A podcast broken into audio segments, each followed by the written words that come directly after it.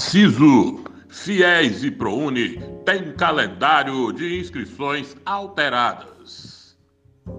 Com inscrições inicialmente programadas para os próximos dias, os principais programas públicos de entrada do ensino superior do país tiveram os calendários alterados.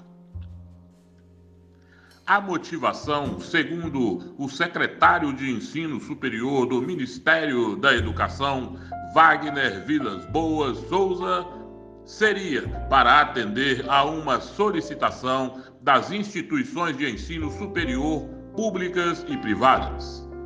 Com isso, a inscrição do sistema de seleção unificada do segundo semestre muda de 16 a 19 de junho para 7 a 10 de julho.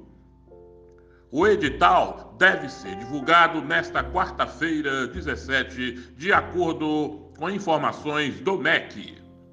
Já o prazo do programa Universidade para Todos, cujas inscrições seriam abertas no próximo dia 23, foi alterado para o dia 14 de julho.